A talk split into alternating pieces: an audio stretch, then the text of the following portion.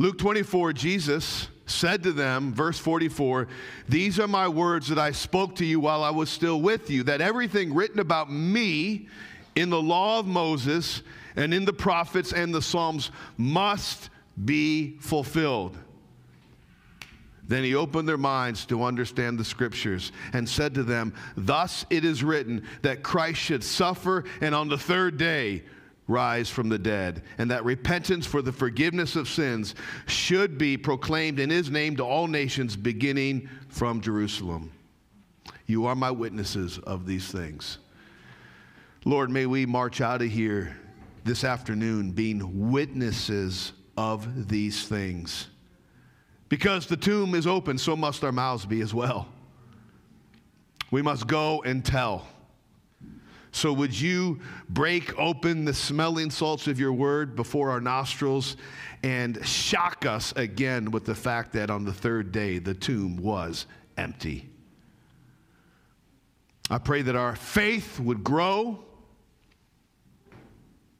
that our love for one another's would increase, and that our passion to live for you in every part of our lives, even the smallest, most mundane, ordinary ways, Lord, would be impacted by the fact that Christ is risen indeed. So, Lord, we ask in this moment of breaking open your word for a fresh experience of resurrection power. We ask in Jesus' name, amen. You can grab a seat.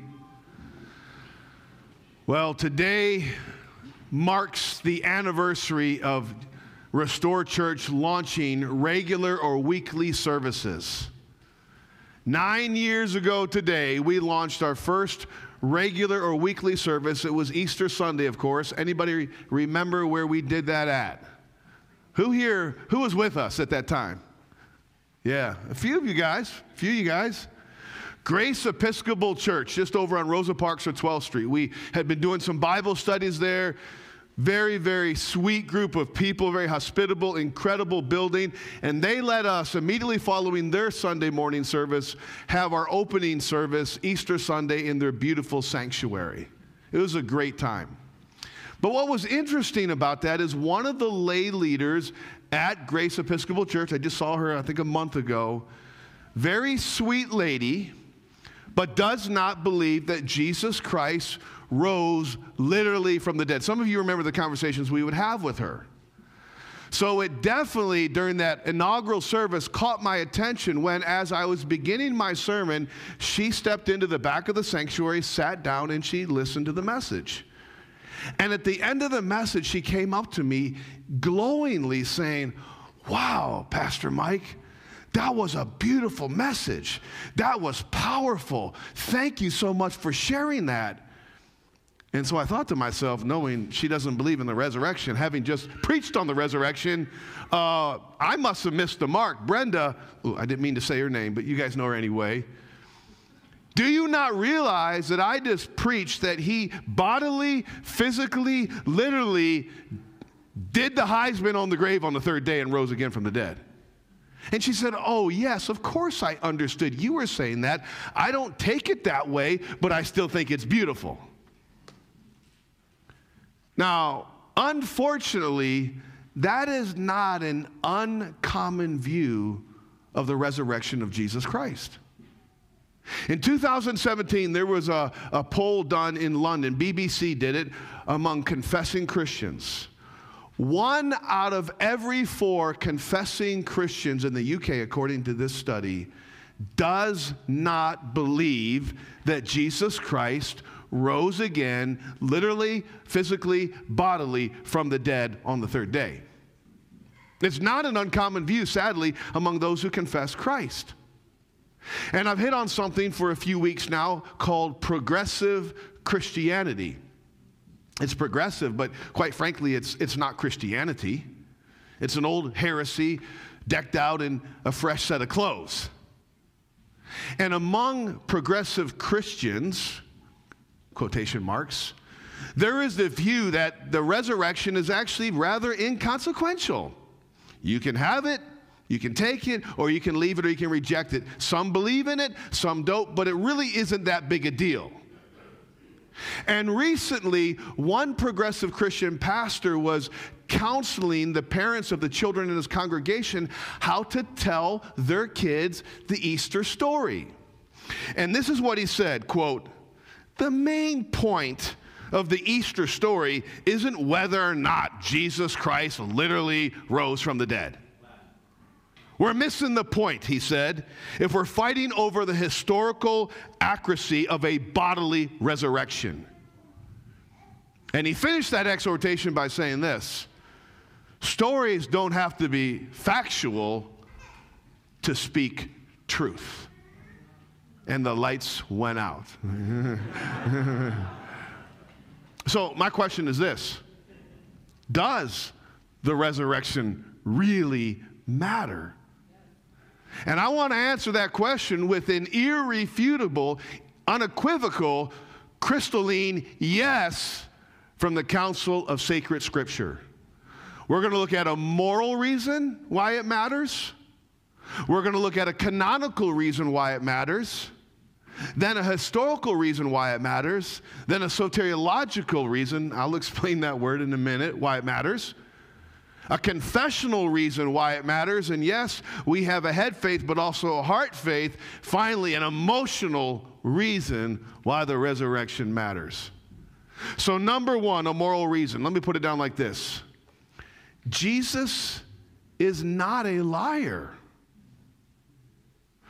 Some of you have filled me in on something called QAnon. Okay, I'm not very well versed in it. Let's say I said, I think this whole QAnon thing is legit.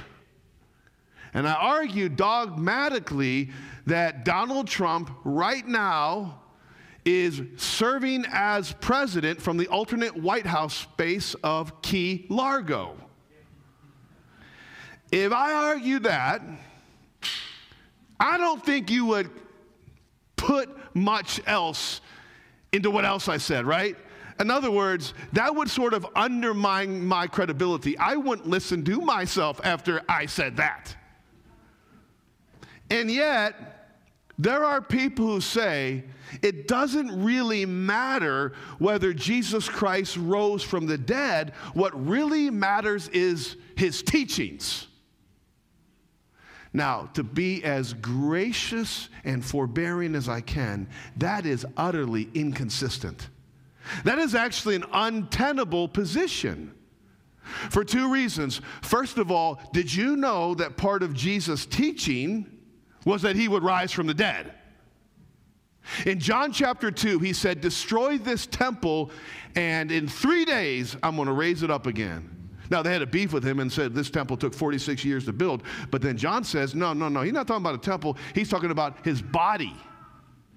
And in fact, he goes on to recount that when the disciples remembered what he said about tearing down the temple and raising it up on the third day, that he was talking about his resurrection and they believed him. Or how about this? The Pharisees, always trying to trap Jesus, one day said, Give us a sign that you are who you say you are. And this is what he said An evil and adulterous generation seeks a sign I'm not giving you a sign, but I will give you this sign that just as Jonah was in the belly of the great fish three days and three nights, so will the Son of Man be in the belly of the earth three days and three nights. So you have temple stuff, you got fish stuff, and how about this? You've got good shepherd stuff. John chapter 10, Jesus said, I don't, don't think anybody's taken my life from me. I have power to lay down my life, and I have power to take it up again. And that's why I just peppered through the gospel. You'll have stuff like in Matthew 16 and Matthew 17 where Jesus will say something like this, or, or, or, the commentator will say, From this time forward, Jesus began to teach that he must go to Jerusalem, suffer many things, be killed, and rise again on the third day. It's all through the gospels. He taught it. In fact, he not only referenced his resurrection, he referenced his return because he said in the Olivet Discourse that the day is coming when the Son of Man is going to return in the clouds with great glory and majestic power. So if you want to talk about receiving Jesus' teaching, a significant portion of his teaching is that he would what? Rise again. Now, second of all, just filling out this first point, that would mean that if Jesus wasn't right on that, that we ought to discount everything else he said, just like that whole QAnon thing, right? In other words, you can't pick and choose. Can any of you guys think of a, of a late Christian uh, British writer who talked about how you can't cut and paste Jesus? Anybody come to mind? C.S. Lewis. Most of you probably heard this, this quote, but I'll share it for those who haven't. It's a good reminder for the rest of us. He said, Jesus is either, and you can fill this out, a liar or a lunatic or a or the Lord. Now this is what he said. Quote, I am trying here to prevent anyone saying the really foolish thing that people often say about him. I'm ready to accept Jesus as a great moral teacher, but I don't accept his claim to be God. Lewis said that is the one thing we cannot and must not say. A man who was merely a man and said the sort of things Jesus said would not be a great moral teacher. He would either be a lunatic on the level with a man who says he is a poached egg, or else he would be the devil of hell you must make your choice. Either this man was and is the Son of God, or else he would be the devil of hell. You must make your choice. Either this man was or is the Son of God, or else a madman or something else. You can shut him up for a fool, you can spit at him and kill him as a demon, or you can fall at his feet and call him Lord and God. But let us not come with any of this patronizing nonsense about his being a great human teacher. He has not left that open to us. He did not intend to. So the first reason is a moral reason. You either accept all of what he taught, and that includes that he would rise from the dead, or at least be inconsistent and reject everything about him. But don't come with any of that patronizing nonsense that he's a great example and yet he's a liar because liars are not good examples. Number one, it matters because Jesus is not a liar. There's a moral reason. Second of all, there's a canonical reason. Now, what do I mean by canonical? The canon of Scripture is the 66 books of this sacred book called the Bible.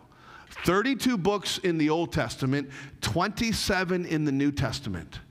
And all through the 66 books of this Bible, there were promises that Jesus Christ would, in fact, rise from the dead. So, for instance, Psalm 16, verse 10 You will not abandon my soul to Sheol, the psalmist wrote prophetically, nor will you allow your Holy One to suffer decay, to, to rot, to push daisies, to have maggots. He, he wouldn't decay, he wouldn't decompose.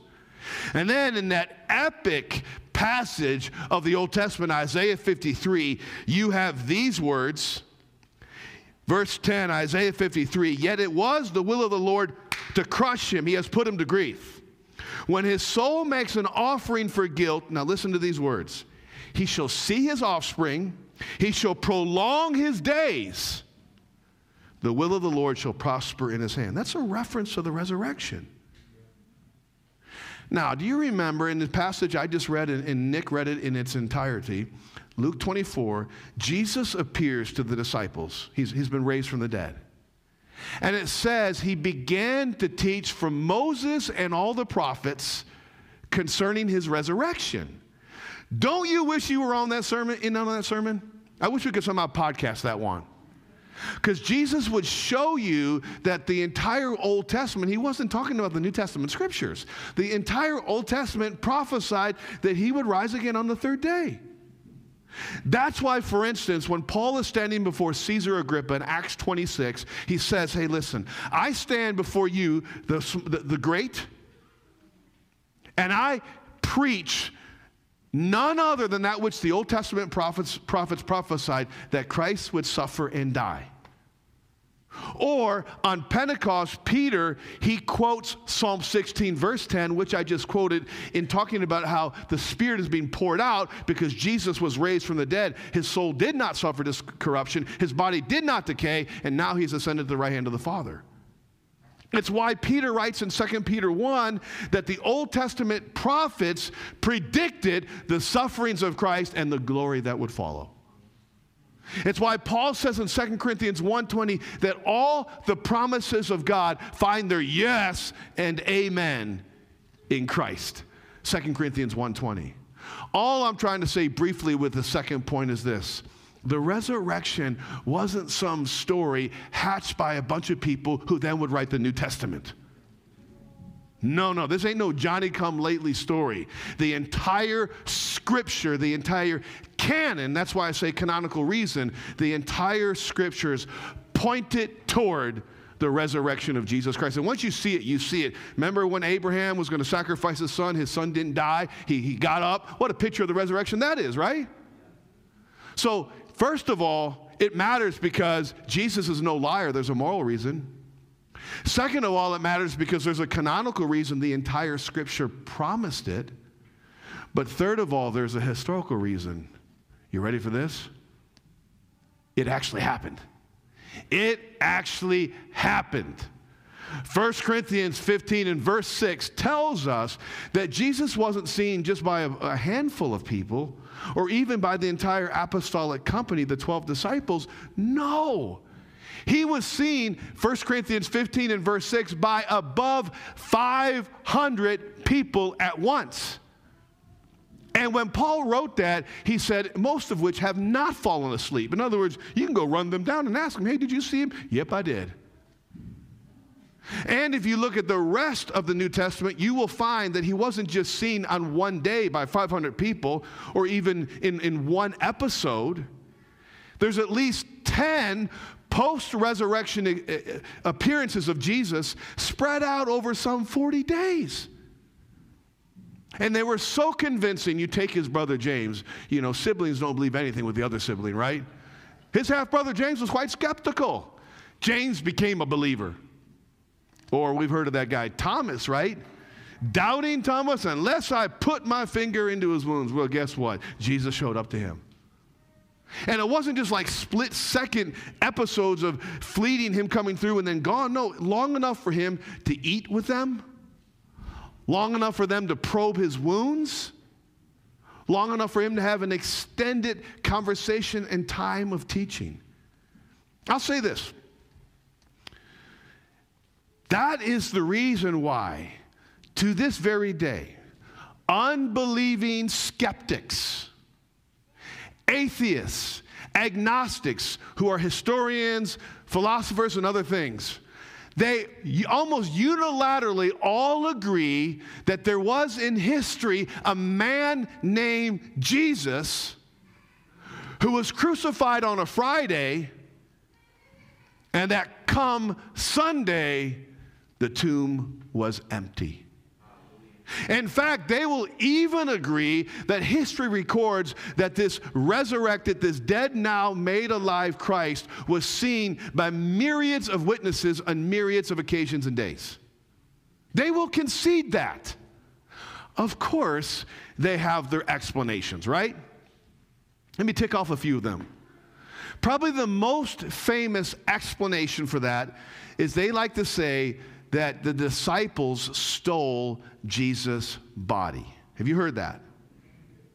Now, that's crazy because 11 men died as martyrs. People don't die for lies like that. That's insanity. You say, well, people die for all kinds of things that aren't lies. Yes, but they believe those lies, right? If they stole the body, they knew it was a lie. And you don't have 11 people collective in their insanity to die for something that they know is a lie. And what is more, and I, did, I just recently read about this, I, it never occurred to me that these were pious men, right? I mean, they had their moments. Well, Peter had his, we, all, we have our moments, right? But they were pious men. as Old Testament Jewish believers coming to faith in Christ, they wanted to keep God's law. So the last thing they're going to do is defile themselves against holy law by raiding a grave of an already prepared, already buried body. That would defile them. They wouldn't do that. And what's more, these men were changed. And it's a bit of a cliche. You've heard me say this before. I'll say it again. These men went from being a bunch of fraidy cats to some fearless cats. From guys who slunk away to the hills, right? Who stood to the death to proclaim the name. One of the commentators had this hypothetical conversation. It is very hypothetical. I want you to listen to this. Somebody says in the apostolic band, Hey, I know what we can do we can steal his body and keep this thing going and make everybody think he's alive. Here's the, here's the hypothetical. Somebody says, Great idea, guys. We can perpetuate this lie and then devote ourselves to spreading it everywhere. And just think what's in it for us. Think about what we will gain for spreading this lie hatred, loss of income, beatings. Oh, yeah. Mockery, that's great. Loss of reputation, imprisonment, torture, execution. Wow, what a sweetheart of a deal. I'm all in. Let's go. Do you, do you see how that just melts away? And sometimes people say, well, no, actually, it wasn't the disciples that stole the body, it was the Roman soldiers. And they just wanted to clock in, get the job done, and get out. And there was, there was a guard They'd lose their lives. And you can read how, how that all plays out. But if that were the case in any way, shape, or form, then when this whole Jesus following thing started, that the Roman authorities tried to put down in the book of Acts, they could have thwarted that movement simply by showing the body, had they stolen it. But they couldn't show the body because they never stole. He actually rose from the dead. So, no, no, that, that, that melts away that, that whole rob the body theory, stolen body. But how about this? There's, a, there's called the swoon theory.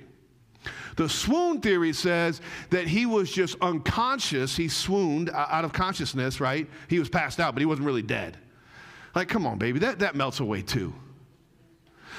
Not every person who went to the cross was scourged by a cat of nine tails, but those who were didn't barely make it to the cross alive. You lost so much blood. You know about that process. I've talked about that. And then when he went to the cross, those Roman soldiers were pretty good at their deathly trade of execution. They know how to kill a man. And in fact, if he wasn't dead by sundown on the Sabbath, they would break his legs so that would just expedite the whole death process. They didn't even break Jesus' legs. But you know what they did do? They ran a spear through his lungs and through his heart. Let me run a spear through your lungs or heart, you who say he just swooned, and see if you swoon or not. Right?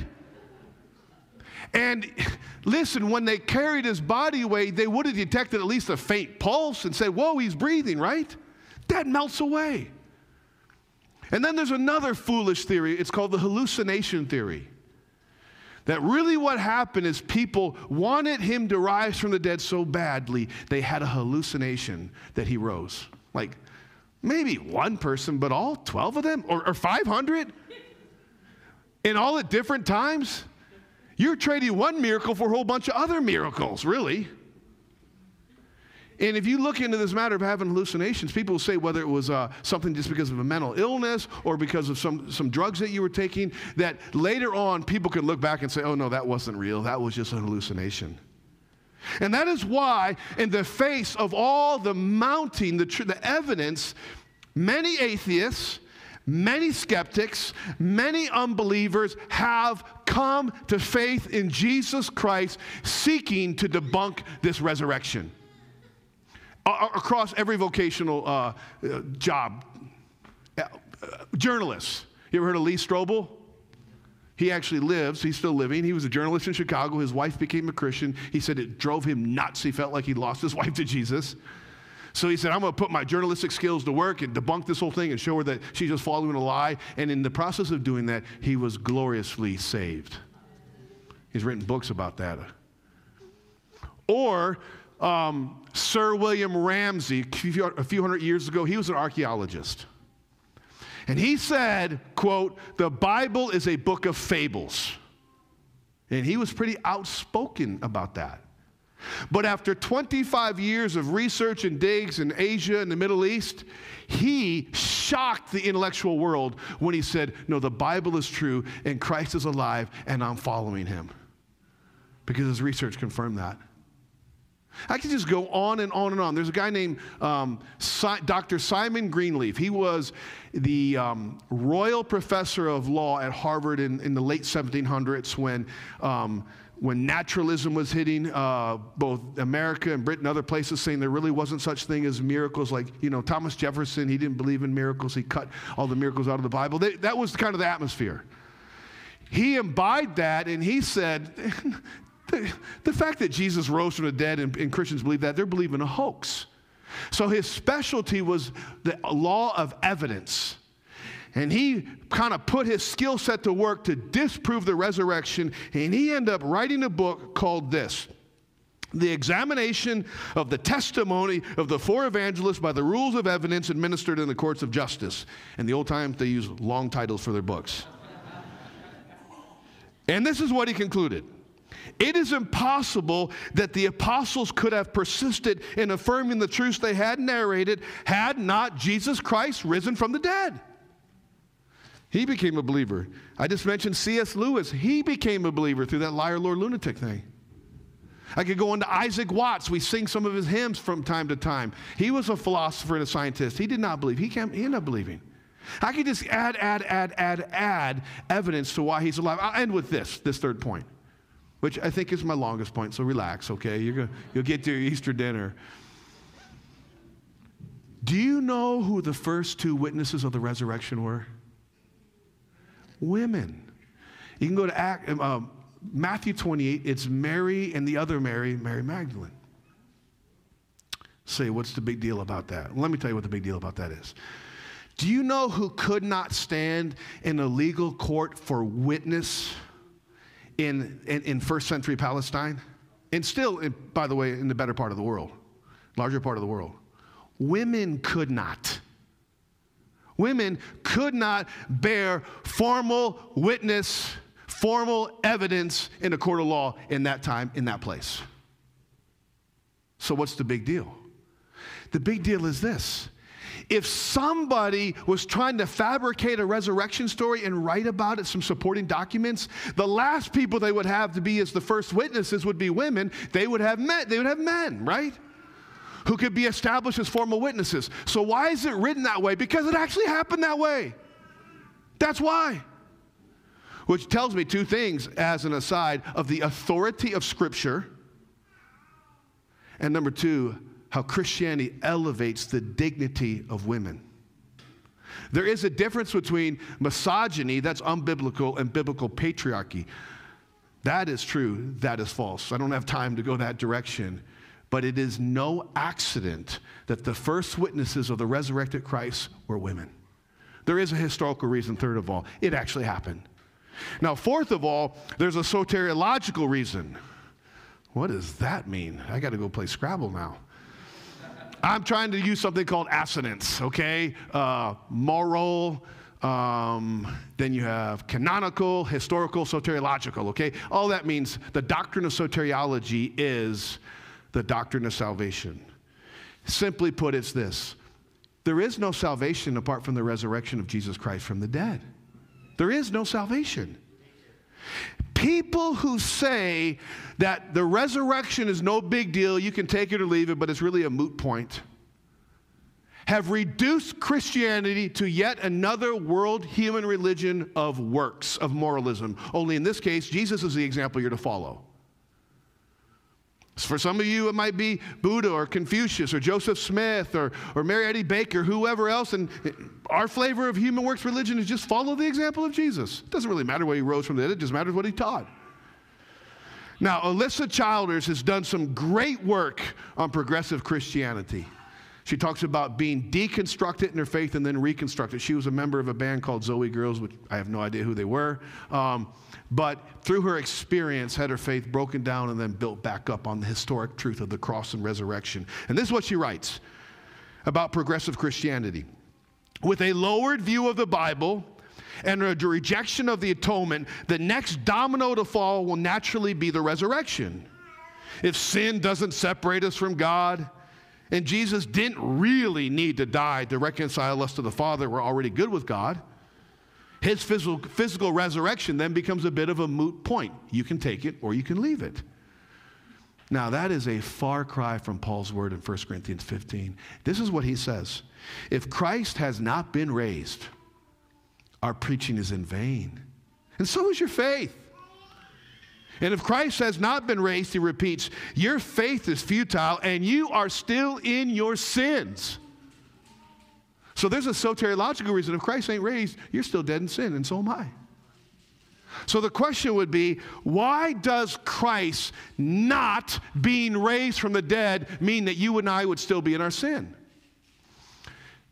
Can we have a moment of confession here? How many here, and some of you don't even know what a checkbook is, okay? The Venmo and all this other stuff. How, some of us do. How many here have ever had a check bounce?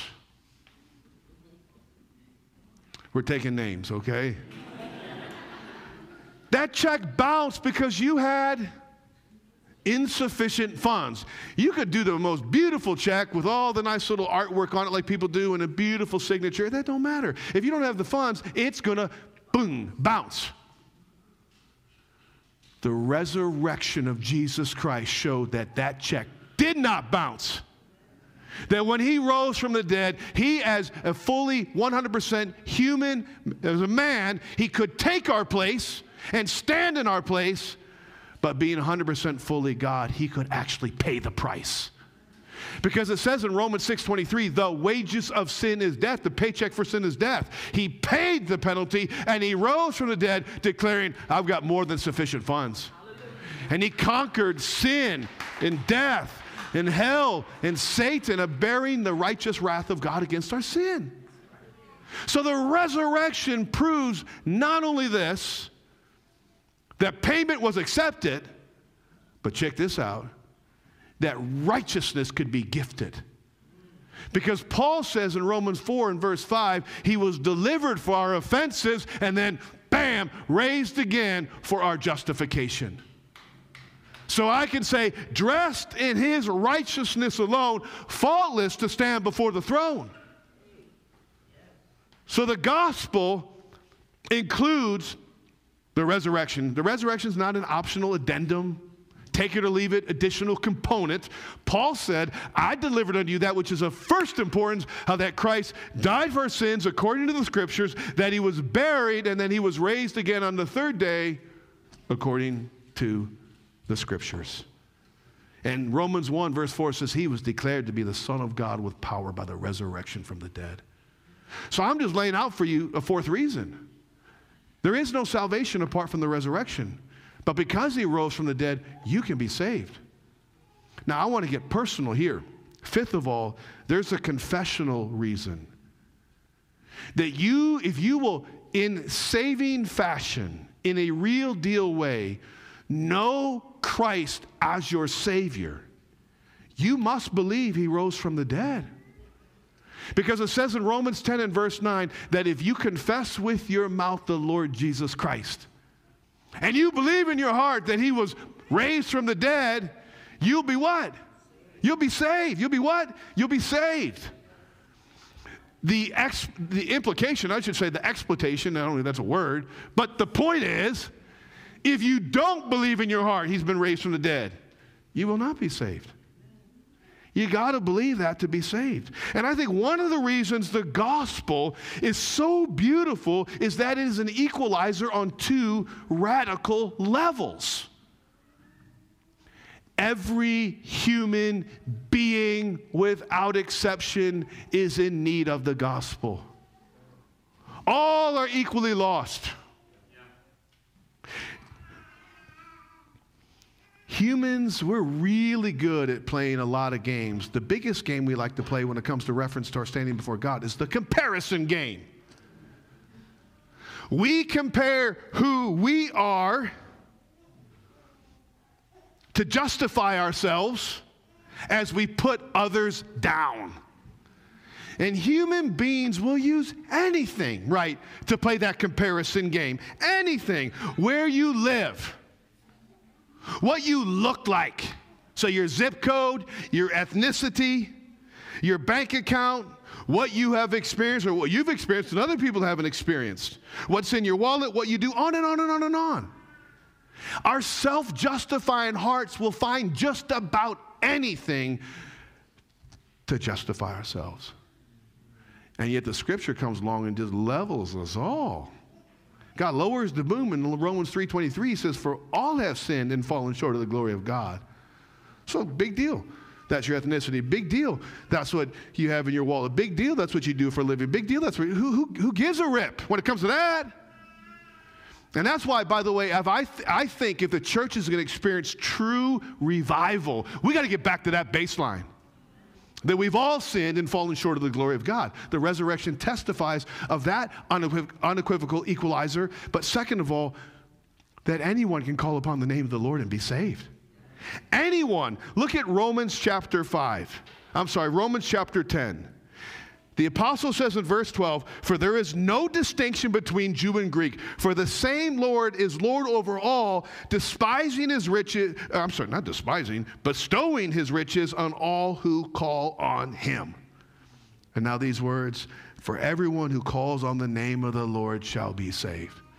How many people call upon the name of the Lord? How many people? Anyone, whosoever shall call upon the name of the Lord shall be saved. For everyone. And that is why, church, we need to read. I, I got to wrap this up, but I am. We need to return to evangelism. We need to return to the primacy of evangelism. Because the tomb is open, so must our mouths be. Let me ask you a question. When is the last time you declared the gospel to somebody? The death, the burial, and the resurrection of Jesus Christ, the good news of somebody. Can I ask you that? Can you take a moment just to think about that? I am not trying to leave you in guilt, really. For one is guilt driven evangelism may get to the front door, but it's not going to last any farther past that, right? And for another thing, by the grace of God, Jesus has cleansed me even of the sin of not opening my mouth when I should have. Praise God for that. So I'm not trying to lay a guilt trip on anybody, it would include myself. But it's not bad sometimes to see, feel a little friction, right? A little unease, right?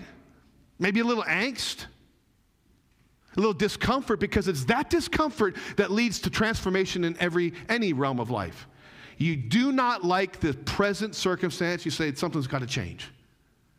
And to the degree that we are not collectively and individually sharing the good news of Jesus, I want us to feel a little bit of unease, a little bit of angst a little bit of discomfort.